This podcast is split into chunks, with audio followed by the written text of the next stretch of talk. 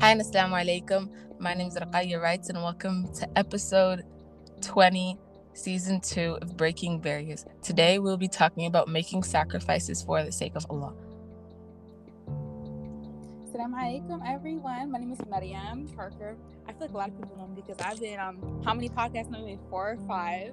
I think Um, six, seven. Six or seven? Okay, for maybe maybe maybe listening to this episode hasn't heard the previous ones.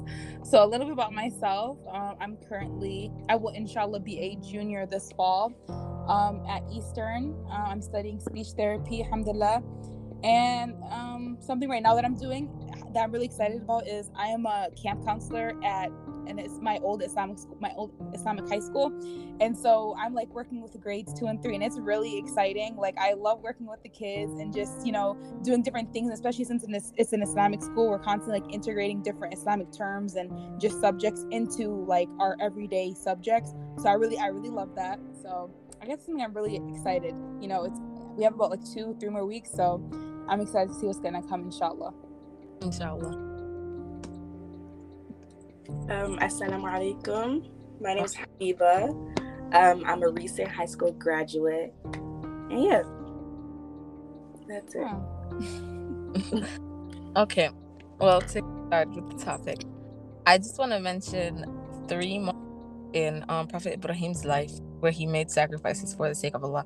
Because the story of Prophet Ibrahim, the whole story has so many um, moments where he made sacrifices for the sake of Allah, and he had so much trust in Allah throughout the whole story. But these three moments, personally to me, stood out but so many more if you want to go and listen to the story or like read on the story. So the first one I want to mention is when he so his father um even though his father was not Muslim, he always like tried to convince his father to come to Islam and even after he realized his father would never be Muslim, he even made dua for his father because he wanted his father to be a Muslim. He wanted his father to come to Islam. He wanted his father to be in Jannah with him. And even after his father never accepted Islam and that a non-Muslim, um, Allah decided to give him. He accepted the fact that his father would not become a someone and he moved on. Like he gave up that wish, so he could keep on moving on with his life and all of that. And Allah ended up giving him a lineage of prophets. So many prophets came from his lineage and his family, like Prophet Lut, um, Ismail, Ishaq, Yaqub. So many prophets came from his lineage because of that. Another point I wanted to mention was um, his wife, Hajar. When he left her in Mecca in between the mountains, um, Marwa and Safa. Um, Allah commanded him to leave her there with his son. And this was so hard for him. But for the sake of Allah, he did this because Allah commanded him to do it. So he decided, okay, since this is from Allah, I will do it. And he went and he left his wife in between the mountains with her newborn baby and it was so hard for him even when he was walking away there's hadiths narrating the way he was like the emotions he was going through while he was like leaving Yeah. So heartbreaking. It was so hard for him. And then he left. And even though he left and he never thought he was going to get to see his son again or any of that later on he gets to see his son again. And later on he um he gets another son.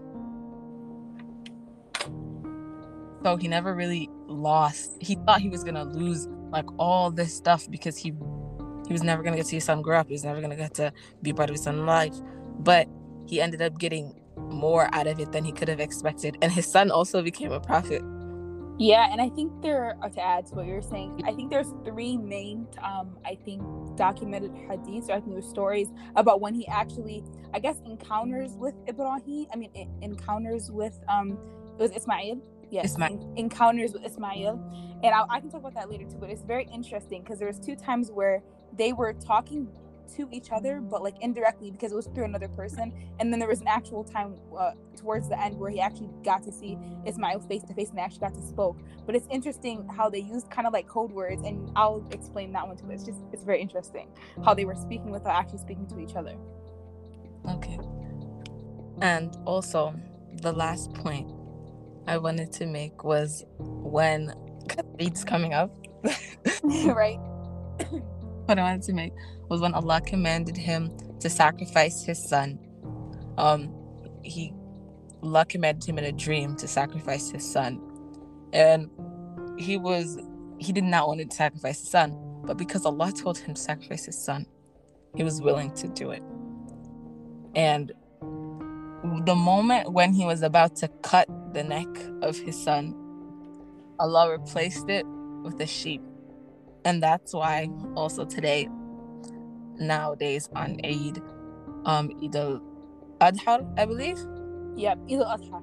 Yeah, on Eid al Adha, we sacrifice sheep.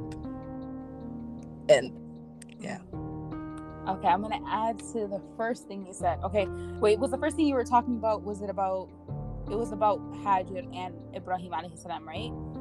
um, yes. Okay. So um, it's so it's actually very it's like coincidental. Um, it was like I think it was like back in like 2019, 2018, and this is when I was like changing schools from going to like a, a charter school to an Islamic school, and that was like when we talk about like our personal cho- uh, choices too, and like leaving things for the sake of Allah subhanahu wa ta'ala, it's it's it's very like ironic that I actually that's when I was learning about Hajar, Sarah, because they both were the uh, Prophet Ibrahim's wives and just learning learning about their whole entire story and it's just it was a coincidence that i also was going through obviously not as intense as their story but it was just interesting to see that we're all constantly going through stages of we're battling with ourselves in between okay i want to i want this you know but i also want to let, let it go for the sake of allah subhanahu wa ta'ala and knowing that he'll give you something better in return when you leave something for his sake truly for his sake purely for his sake.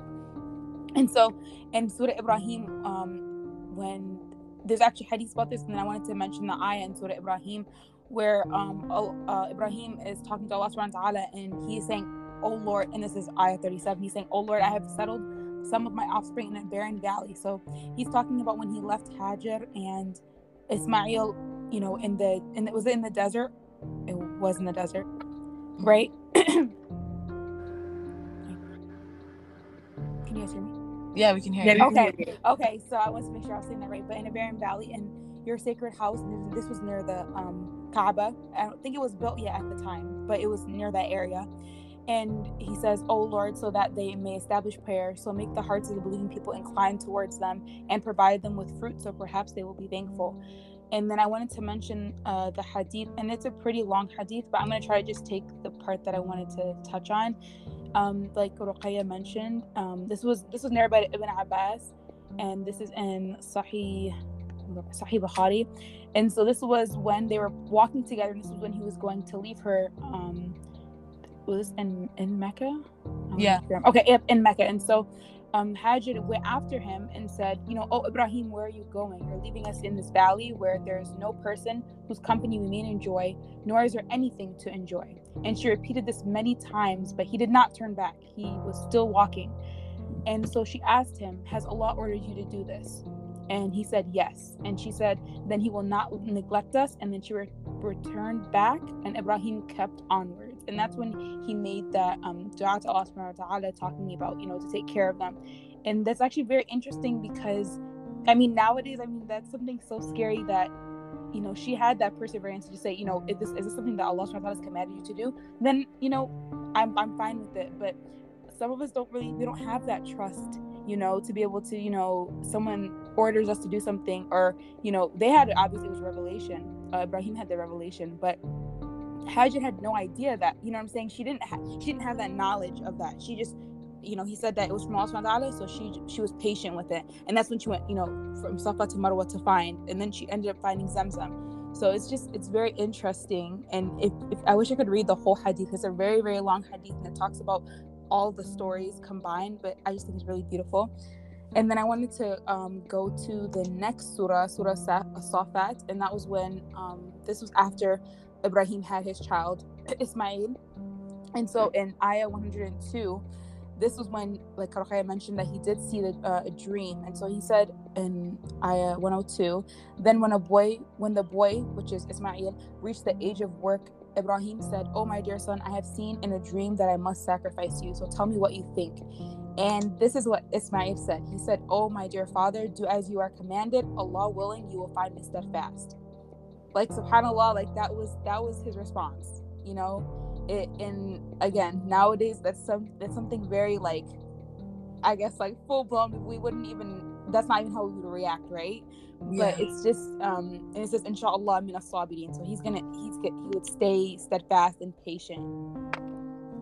Um and then do you guys want to add to that? This only I just want to like go deeper into those two stories, but there's so much more that comes from that too, and then also like our personal stories of times we may have not even noticed that's what happened. You know, just leaving things for the sake of Allah Subhanahu wa Taala. Yeah. Um. Well, do you have a story of a time you left uh something for the sake of Allah, or do you have people have a story of a time you left something for the sake of Allah? Um, let me see. I do actually. Um, Okay. so back then when I was, I, I think I was 14, 15, like right when like Salah was mandatory on you. Right. So then like I remember like everyone around me, like no one used to like pray. Like I feel like I was influenced by other people around me. Mhm. and like like so let's say i would we would go out and i would be like oh it's time to pray and they were like oh no let's pray when we get home or like you can just pray when you get home so then i Uh-huh. feel like anytime i go out like it would be repetitive every time i go out and say like oh let's pray someone would say like no let's wait till we get home so then like a few years i, I feel like two years after that when i turned like maybe 14 or 15 i realized like what i was doing was wrong like Mhm. anytime my mom I would come home, my mom would ask like, "Oh, did I pray?" And I would lie and say, "Yeah, I did pray." But then I would go Right. to my room and like pray my missed prayers. So then I realized, then I came across like a saying like, "You would never leave something out of the fear of Allah, like without any reward after that." So I feel Yeah. like, so, so like that really changed my mindset of things. So like anytime I would go out. I would talk like anytime they would say like oh no let's pray like when we get home I would say no I'm gonna pray now so like the more I started doing that and praying outside, like that really changed others around me and started like praying, like, oh no, we can't do this because Habiba's gonna be like, oh no, let's pray. and I feel like, um, although like they may they, like it might have seemed to them like I'm putting like how, how do I put this? Like commands on them. Yeah, something like that. Like Habiba's controlling, like she's Mm. too Muslim. You know what I mean? But that's like the we always talk about that. That's like the bare minimum. You know, like prayer. yes. Prayer. It's it's it's prescribed to all Muslims. You know, it's the Mhm. bare minimum. So that's So, that's yeah. very interesting. So that was a- yeah, that was one thing I struggled with. Subhanallah. Yeah, and the thing is though, I mean, alhamdulillah for our group, it's constantly a thing like, okay, y'all, we need to go pray. You know? Especially you, yeah. You're like a um, constant reminder for us.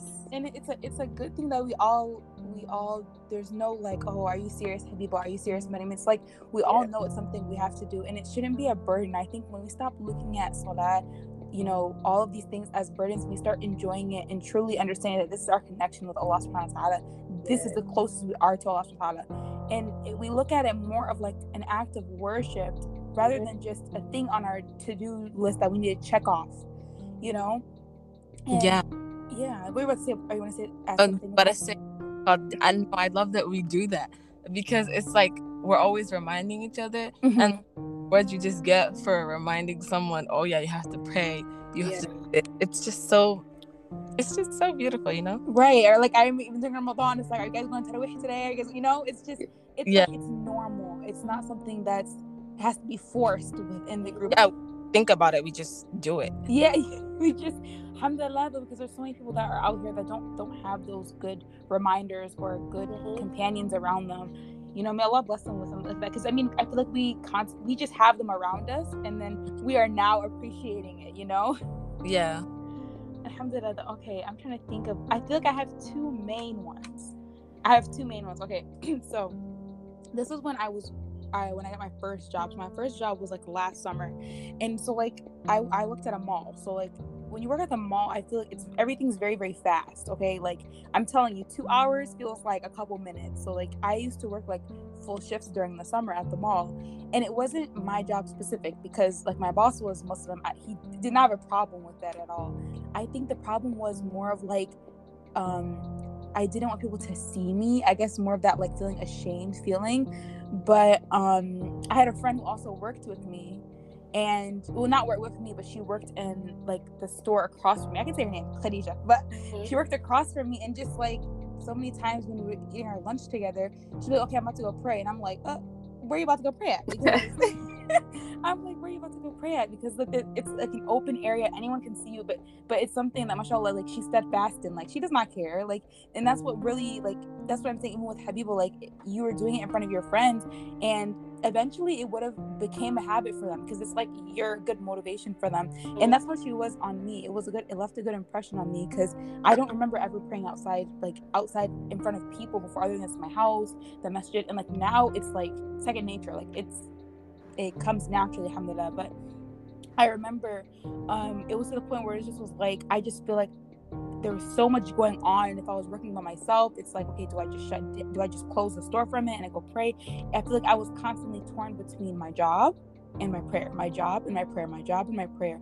And I remember um, one time I was, we used to like take the garbage out and stuff like that. I remember I was taking the garbage out and I just was thinking, God, I'm like, Allah, just bless me with something better. And I just, and I literally, you know, the the hadith that says, you know, tie your camel and put your trust in Allah. I mm-hmm. literally, I literally made that dua, and I told my um, boss, I was like, you know, this is my last two weeks I'll be here.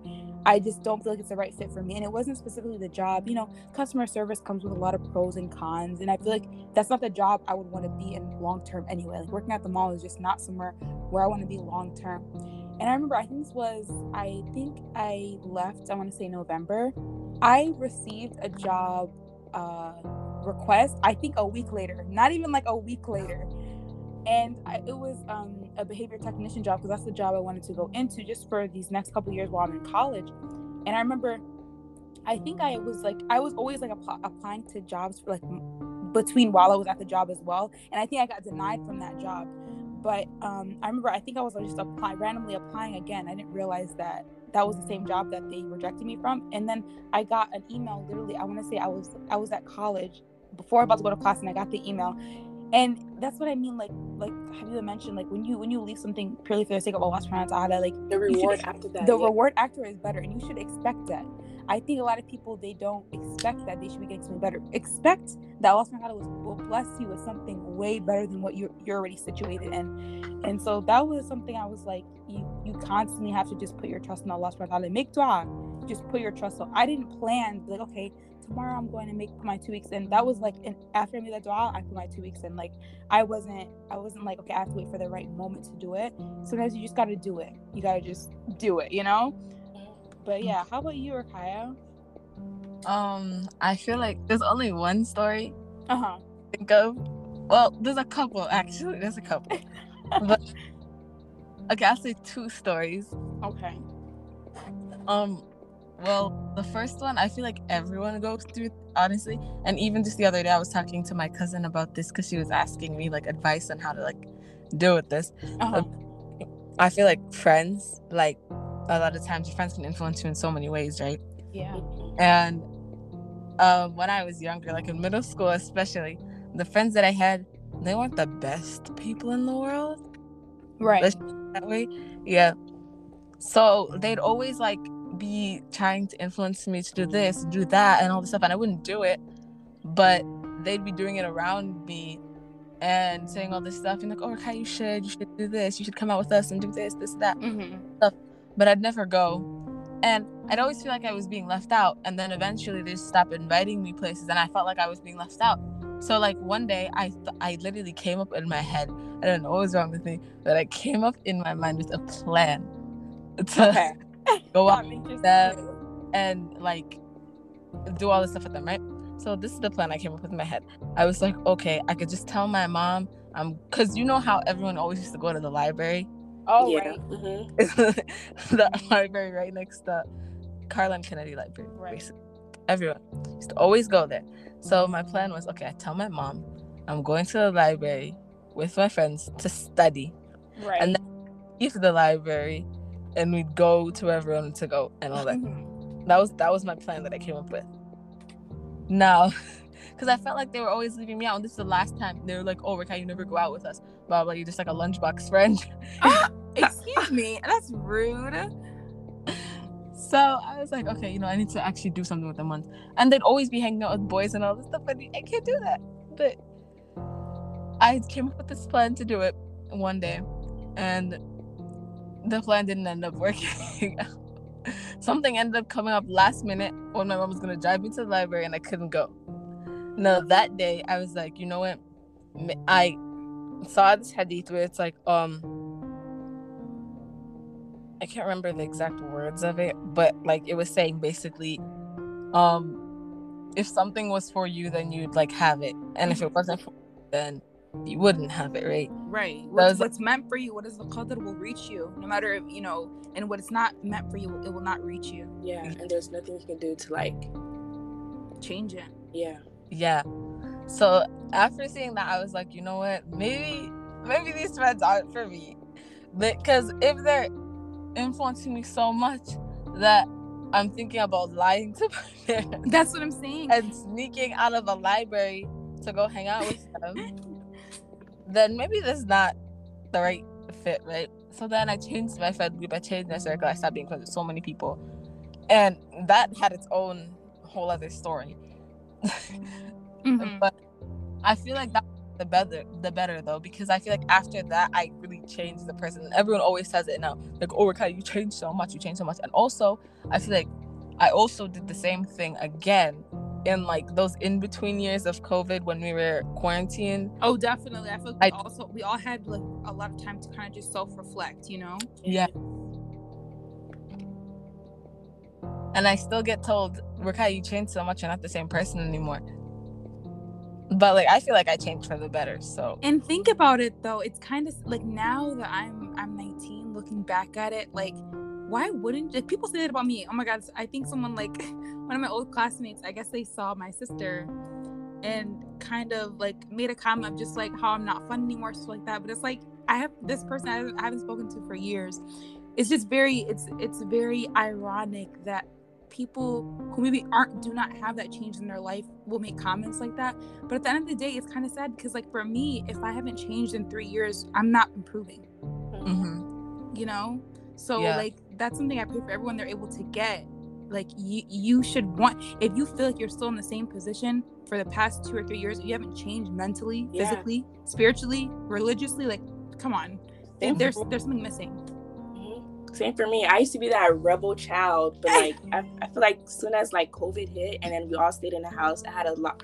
I had like time to like self reflect about the things I do, you know. Mm-hmm. So like now I'm like this shy girl who don't talk. Like, you know what I mean? yeah. Yeah.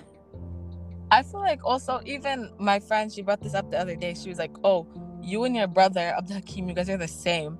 I was like, "In what way?" She's like, "Anytime something bad happens to you guys, or anytime like you guys feel scared or something, you guys immediately start making dua." that's Really? beau- that's That's- beautiful That's though, a like, good thing. that's a good literally thing This is why I can't take you anywhere. Like, What? That this way, this is like a current friend you have right now. she said, "This is why I can't take you anywhere." Like the other day, your brother and my brother were they were driving down the highway, and this truck, the back of the truck, um, was falling off, and what's it called? Hakim started making his dua and saying his shahada and all this stuff. He died. He wanted to like, what's it called? No, but like I don't understand people that say stuff like that because like I I don't know, maybe I don't know. Like that's just so important. Like you have to understand Islam is not just a set of rules. Like it's a lifestyle. So if, if mm-hmm. you you know what I'm saying, it, it should always be on your mind. Like the hadith or the I'm not sure if it's the ayah or hadith where it's like they remember Allah when they're lying, when they're lying on their backs, when they're standing, when they're sitting. You constantly have Allah subhanahu wa ta'ala in your heart, on your mind. Like Islam is a lifestyle. Everything you do the way of life. the way of life Yeah. like why would that be weird for you to supplicate to the one who is causing these things to happen rather than supplicating to people? Like what? That doesn't make sense. But hey, to each their own. I guess people like I have to. I definitely have to like work on that. Is understanding that everyone is not on the same level and everyone does not think the way that you think. So that's yeah. why it's good to surround yourselves with people who actually the have the same mindset, mindset like you. Yeah. Yes, because then eventually one of it's either going to be them getting to your level or you going down to their level. So you mm. have to choose your battles. You know. Exactly. And I feel like the other story that I have, which I feel like this one a lot of the times when we feel like we think about oh sacrificing something for the sake of Allah, I feel like we think about something oh sacrificing something haram for the sake of Allah, but yeah. not time it's something necessarily haram. Maybe it's just something that's not that good for you specifically, you know? Right. It could just be irrelevant. It could be like, what's the point of it? It could be inconsistency. It could be procrastination. It could be laziness. It could be sacrificing your friends. Mm-hmm. Yeah. The other thing that I felt like I had to sacrifice was when I was in a lot of sports. I loved, I still love doing sports. Yeah. Yeah, you told me. Mm-hmm. And like I used to do swimming, soccer. What's it called? I wasn't that good at swimming, so I don't really count that. But I used to do soccer. Um, what's it called? Track. Um, what's it called? All these things, right? And even like when I was in what second grade, I want to say, I won. What's it called? All my races, distance, um, all my distance races 800 meter 400 meter 200 meter 100 wow. meter. All of them. I was so good. What's called? Fifth grade year i made the record for our school for the mile run. Mm-hmm. okay. wow yeah. She's a runner. She's a track star. That's good for a fifth grader. I was literally on track. I was literally gonna join track again. Um i kept training. I was I always trained. Like when I say I always trained, I always trained. That's literally what I wanted to do. I wanted to be professional one day. mm-hmm. That was my goal. I love because that was I feel like the thing I felt like I wasn't good at anything else. That was what I was best at, you know. Oh yeah. Mm-hmm. And I love doing that. And all my brothers, they all did it too. But personally, I think I was better. Right. Driven, but whatever. And then eventually they got to keep on going, but my parents told me I had to stop. I was like, why do I have to stop? Like, they're like, oh, because the clothes and the environment, this, that, all that stuff. And I was like, but why do I have to stop? mm-hmm. Like, they don't have to stop. Why do I have to stop? Right. And like, other people I know are still doing it. So why, why am I the one being like singled out and having to stop? They're like, well, you have to stop. I was like, again, I always plotted and planned when I was younger. Mm-hmm. I, again, I had this idea. I was like, you know what? I'm gonna join a sports team. I'm just gonna tell my parents I'm staying after school. like, I'm telling them I'm staying after volunteering. Wow. But um, anyway, that didn't work out. right. Obviously, didn't work out. Listen, I'm telling you, and I always say it's so funny because. Oh, sorry. No, no, go ahead. Go ahead.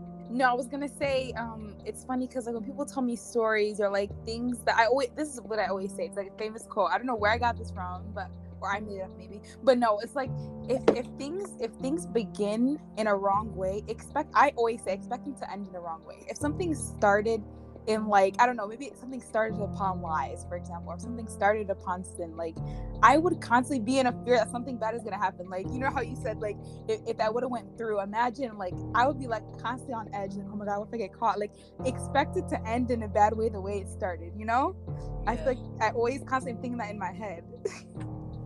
But yeah uh, basically it never happened never yeah. but the thing is like for me Uh, when I never got to do it, I was like so like upset the fact that I couldn't do this, right? Because I really wanted to do this. I really wanted to continue all the sports I was doing because I love doing them so much. Right. right. Really wanted to continue doing them. And I got really sad because I was like, I can't do this. I really want to do this. You know, it's all I'm good at. Yeah. So I got really sad about that for a really long time. And then I just started exercising so much. Like, because I was like, you know what? Maybe if I prove to them like I said, exercising and training and training all the time. I was like, you know, maybe if I prove to them that I can be so good at this, right, that I'll do, I'll be able to do this one day. And I remember, I can't even. I think this like I want to say eighth grade year, mm-hmm. or, or maybe like summer of ninth grade. um, I don't remember. Someone saw me running and they're like, "Oh, you should put her in track. She's so good. Like she literally went on her races. Blah blah blah. Like Wow. that's like good time she's making, like especially for her age, right?" And then my dad was like, "Oh yeah, I know. Blah blah blah. This and that. If he was he was like, uh, if things were different, then yeah, I'd put her in." Um, and I was like, I tried to convince him so many times Mm-hmm. ended up convincing him. And eventually I just gave up like the dream and I was like, you know what? Maybe this is just not for me. So I just I just gave it up. I just gave up the idea of it. But like when I tell you I gave up the idea of it, I gave it up. Like I didn't do anything that related to it. I did not But now, what do you what do you do now? Because it's still it's still an interest for you. You still like running. You still like being active. What's what are things that you do just to you know still keep that like passion there? Like you still like doing those types of things. I like doing those types of things. but when the first when I first gave it up, I didn't do it at all. I didn't like associating with it. I didn't like all my family love watching the Olympics. They love watching this and and I was like, oh, you know what? But if I can't do it, why would I want to watch it? Someone else do my dream. yeah. So I just stopped watching it. I stopped like I used to like watching my brothers um go run in their track competitions. Even Abdul Hakim, he made it to state level competitions, Mm-hmm. all that stuff. They all made it to state and they were so happy. but I did not like going watching them anymore. I just did not want to go watch them. Oh, Watch them, I'd stay home. If no one else like had no other choice but to go watch them, then I'd go watch them. But I did not like it. I just Yeah, that can be frust. That can be frustrating. Definitely. yeah, they're doing your dream yeah. that you wanted to do. Yeah. And but then after a while, I guess I just came to terms with it. I accepted it. But then other things I feel like like I found other things that I was also good at, not just sports. Like Right. baking, you know? That's Yeah. something good. Yeah. Was one of them. Like I liked them before, but I never like loved them, I guess. Yeah, and even Um, henna, you're doing the henna, and it's Yeah. it's really good too. Yeah. Poetry. I got poetry was Oh one yes. of like I recently started doing. Like I want to say the first time I entered a poetry competition was like when I first started writing poetry, like ninth grade, eighth grade, ninth grade, tenth grade, no, Uh-huh. ninth, eighth grade. I first entered a poetry competition. This is when all that started happening too with the sports and stuff. So I entered my poetry competition. I ended up winning, and I ended up getting published in a book. And I was like, you know what? Maybe this this is better for me, you know. And I still do those things now, but I just don't compete anymore. yeah. Like, it's part of me, I guess, still wants to like compete and all that stuff. But I just don't do it anymore. I don't compete anymore. Like, you know, maybe maybe one day someone at Sub Masjid will do like a sisters Islamic. you guys know what the Islamic games are? Huh? Do you guys know what the Islamic games are? No. Okay, so the Islamic games used to be this thing in New York that they used to do. And masjids in all over New York would come out and they'd rent out like this big space. Oh, I know what you're talking about. Oh, yeah. Oh wow. People from all over the world would travel for the Islamic games, right? And then there was one where they did with sisters now. The one with sisters is like closed off and it's inside a building. It's closed off to only sisters could come. Wow. Oh boy. And oh my god, I wish there was Islamic games just so I could go around. And my dad, he used to participate in the Islamic games, the brothers one, and he used to always win all the time. Wow. And my uncle used to participate too. My uncle, he did boxing and track. Well, now one time my uncle and my dad, he's not my like blood uncle like by marriage, right? Mhm. So my aunt and him weren't married yet. They were in their uh, still Mhm. and um my dad and him were running against each other and what's it called my aunt was cheering so hard for my um dad to win Wow. do they still do it now in New York? no they don't do it anymore but her Oh. future was there running too and his mom was like oh so you're not gonna cheer for my son like I'm s- oh my god, that's so funny. But alhamdulillah, they had something like situated for you know the women because I know some women they're just not comfortable with it. You know, it's mm-hmm. better so everyone just feels comfortable. But that they should bring that back, or someone should They do it should. here. Right here like all the tawheeds and Dar Salam and ICD they should all get together and have an Islamic games and That would be fun. That But yeah, like I, I feel like there's so much there's so much importance in it. Like and i think once you have that kind of just like full faith that you know like you're giving something up but it's it's not going unnoticed you know what i'm saying like you may have felt in the beginning yeah definitely like me giving this up something i really really love it may feel like it's going unnoticed that no one sees that you're going through this but just know allah subhanahu is, is constantly aware of everything everything we conceal everything we reveal he he he sees that you know he's he's aware of that and I remember I was going over the um, 99 names of Allah with the kids um, this week and like last week we were trying to like watch videos of it and like listen to it. And just subhanAllah, like like I think we attribute Allah subhanahu to many names, you know, Ar-Rahman, Ar-Rahim, and other names too. But like when I saw the broad of like 99, it was just like it's like each um I don't know if this makes sense, but like you know how like you have different friends, they have different personalities. Maybe like mm-hmm. one of your friends is like very very sarcastic, one of your friends is like very very kind, and I just kind of think of it like you have all of these qualities you may want in a friend in Allah Subhanahu wa Taala. That's it all. Yeah, like all of it. Like he he encompasses it all. So like, so, um, I saw this um. Um, I saw this. I think it was by Yasmin Mogahed. It was kind of a post that she was saying, and she was just saying, in times of like distress and in in times of like difficulty, just stay quiet for a moment and just before you run to anybody else, try to make that that silent dua to yourself to Allah subhanahu wa ta'ala. Like, you know, I feel like a lot of the time we run to like the creation instead of running to the creator. And there's nothing wrong with seeking advice from your friends or professionals if you need it. There's nothing wrong with that. But I think when we constantly are not giving Allah his due rights of even, you know, I feel like when we're not making dua or we're not praying, it just shows are we saying that we don't need Allah subhanahu wa ta'ala because we constantly need him in our life. You know, everything we do, our, us breathing is by the command of Allah subhanahu wa ta'ala. Mm-hmm. So saying Miriam to yeah. Um, like what you were saying, this goes back to like the importance of like good friends, you know? Because mm-hmm. even if you forget to make like go back and like take that quiet time for yourself, but if you reach out to a friend and you know they're like a good they're a good like Muslim, and then they bring you back to that um point where like oh, right. oh, you go make dua, you should pray on it, and ask Allah about it.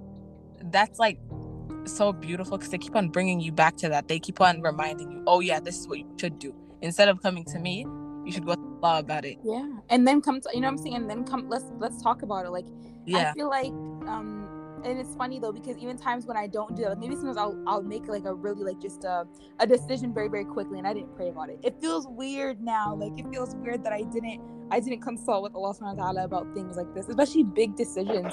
It could be something like I don't even know, like maybe it's you're trying to get into your dream school. You applied, you know, now you're kind of just hoping.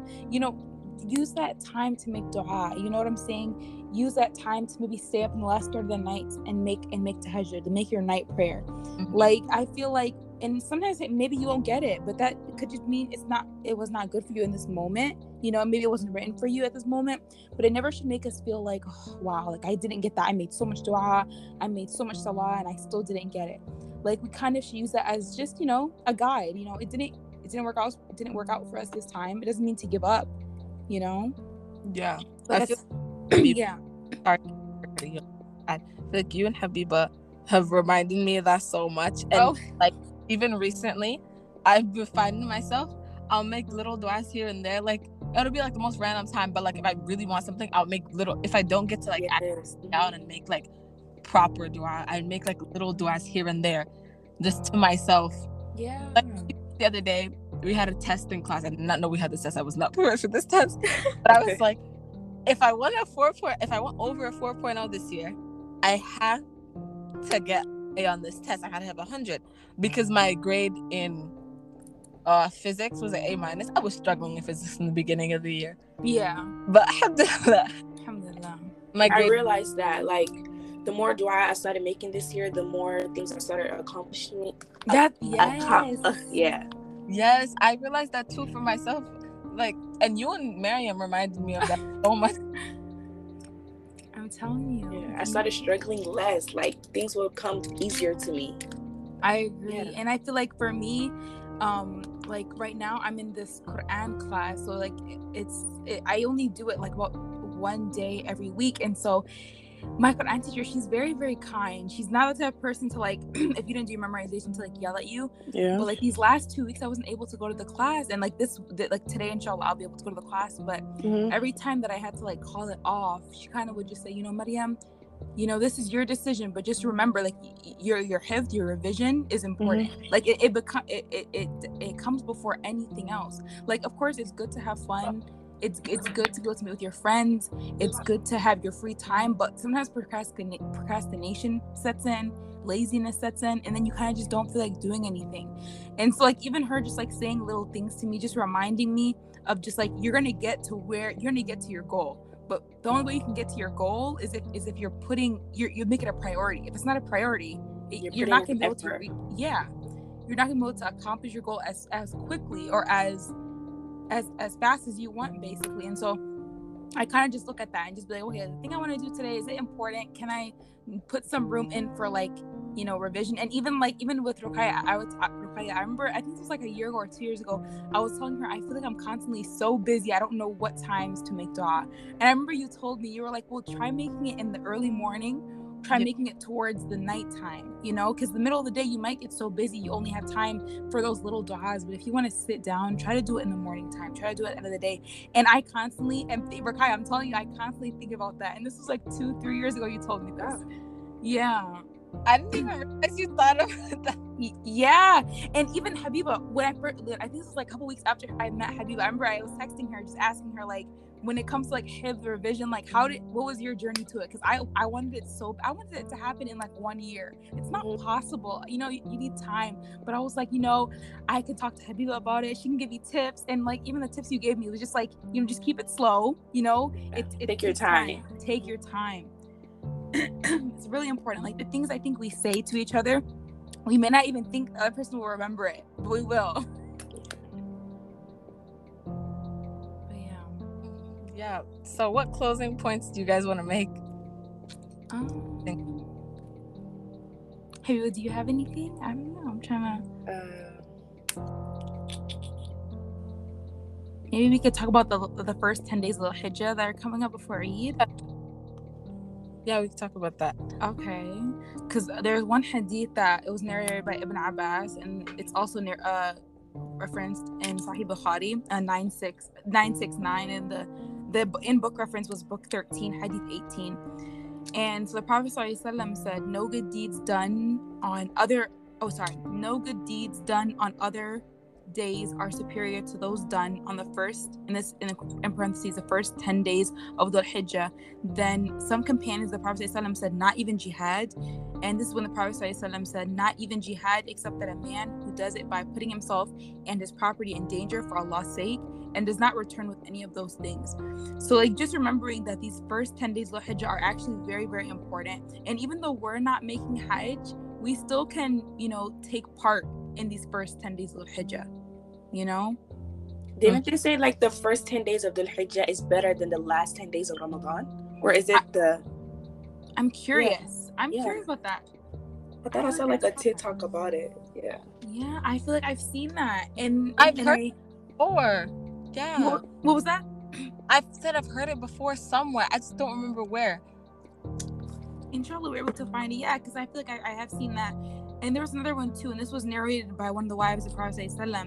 And um, this was Hunayd, Hunayda ibn Khalid, narrated from his wife on the authority of one of the wives of the Prophet who said, The Messenger of Allah sallallahu used to fast on the first nine days of Dhul Hijjah, Ashura, and the three days of every month, and that is the first Monday of every month and Thursday.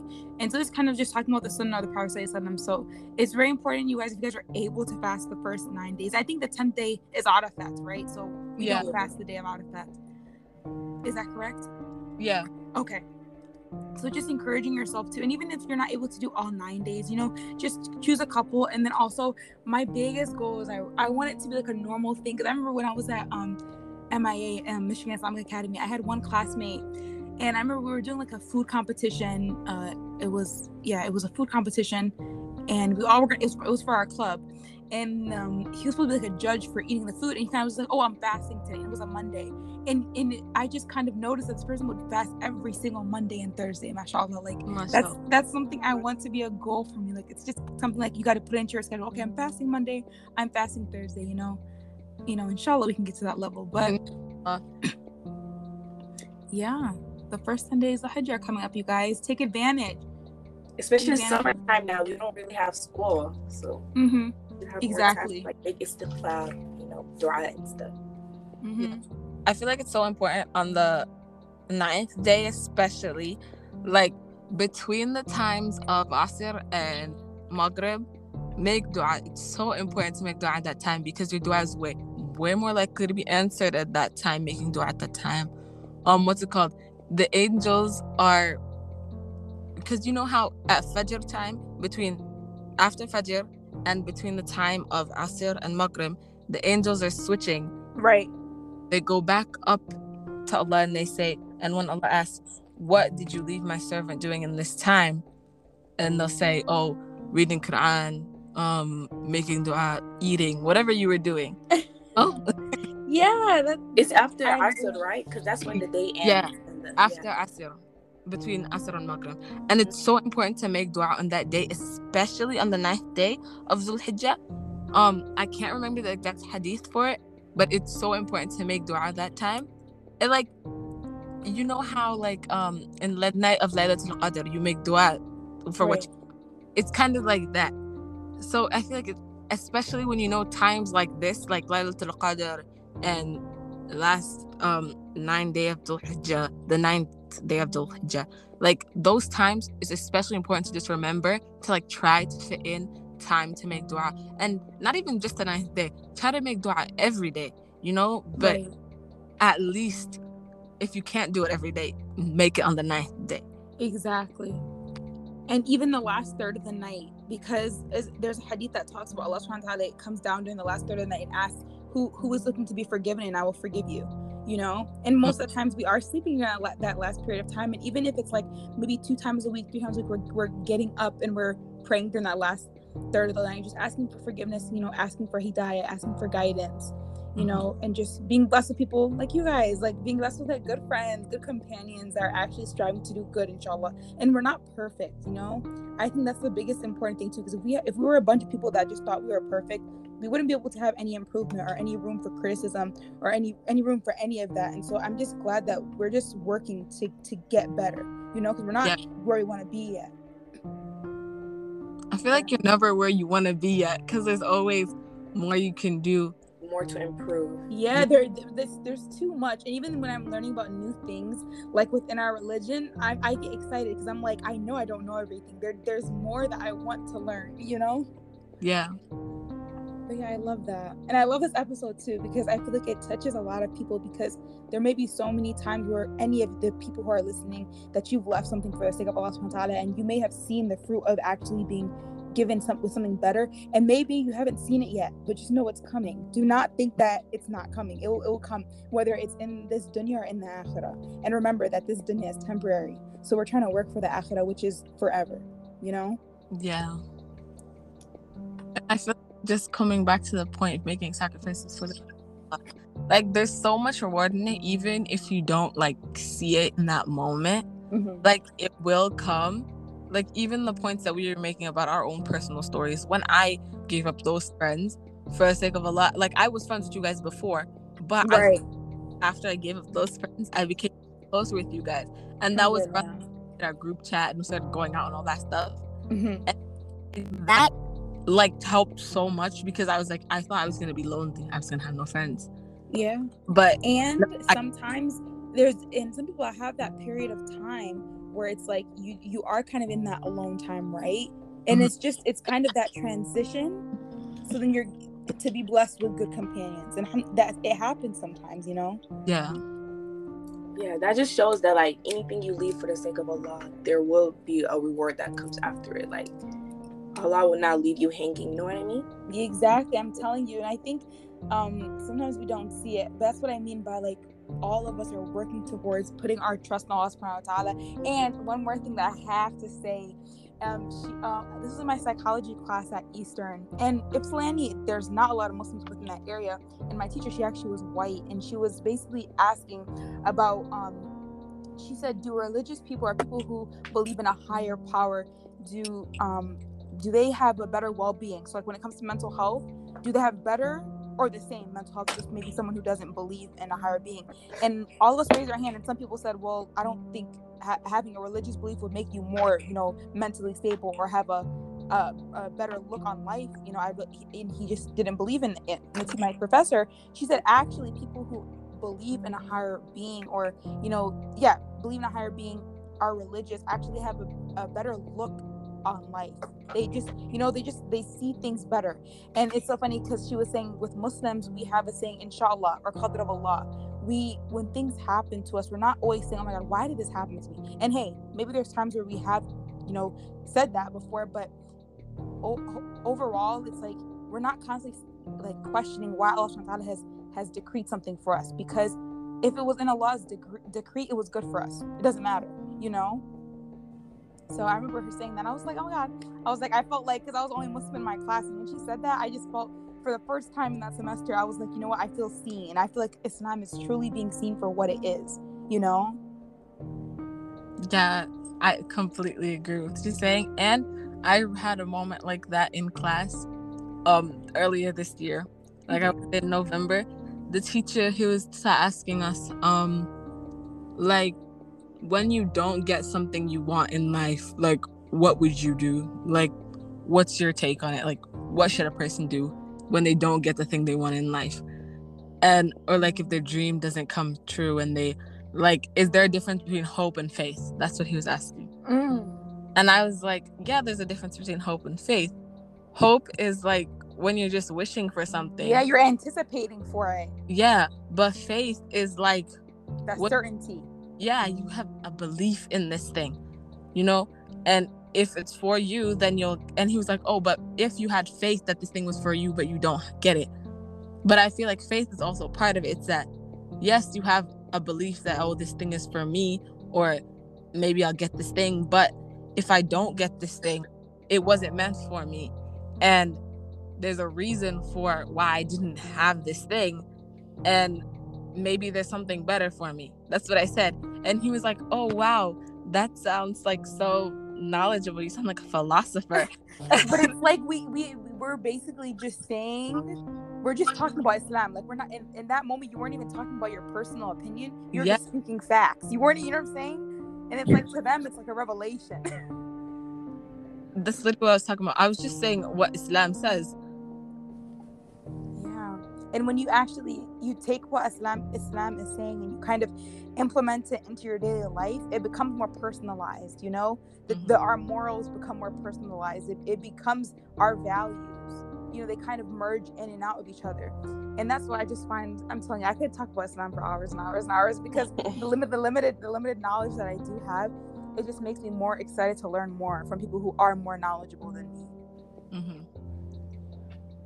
Um, Habiba, do you have any advice for anyone who is, um, who wants to sacrifice something for the sake of Allah, who feels like they need to give up this thing to become closer to Allah? Um, I feel like um, you shouldn't be scared to sacrifice anything because of Allah, because the only thing you should fear is Allah. Right. So everyone in this dunya, like we're all gonna leave one day, and we're all gonna be on our own on Day of Judgment. So like be accountable for yourself and like um what am I trying to say? Be accountable for yourself and you know just do things that will benefit you in this akhirah in this dunya and akhirah. Yeah. You know, just um and ask for both. Ask yes. for the good in this world and the hadith, the good in this world and the good in the after. It's beautiful. Yeah. yeah. Oh my gosh, thank you guys for being on this episode. yeah. You're welcome. Although I didn't say much in this episode, man really carried this whole episode. But, but so I love the little nice like wisdom the wisdom that you just put in. It it, yeah. it, it was really heartfelt. Yeah, everything you said, Habiba, I loved it. You know, I tried. It's like have you have you made it seem so simple? Like it's not that difficult, you guys. Like you it's know? not. It, it's it really not. It's really not. Yeah. Just you know, do what you have to do to make sure your relationship with Allah subhanahu wa ta'ala is stable. And or you prioritize that over anything else. Mhm. Well, thank you for being on this episode. I love You're having welcome. You're welcome. And you guys, guess what? This What? episode comes out, it'll be one year, one year since I've had this podcast. oh my god, that's Wait, you started your podcast on in July of last year?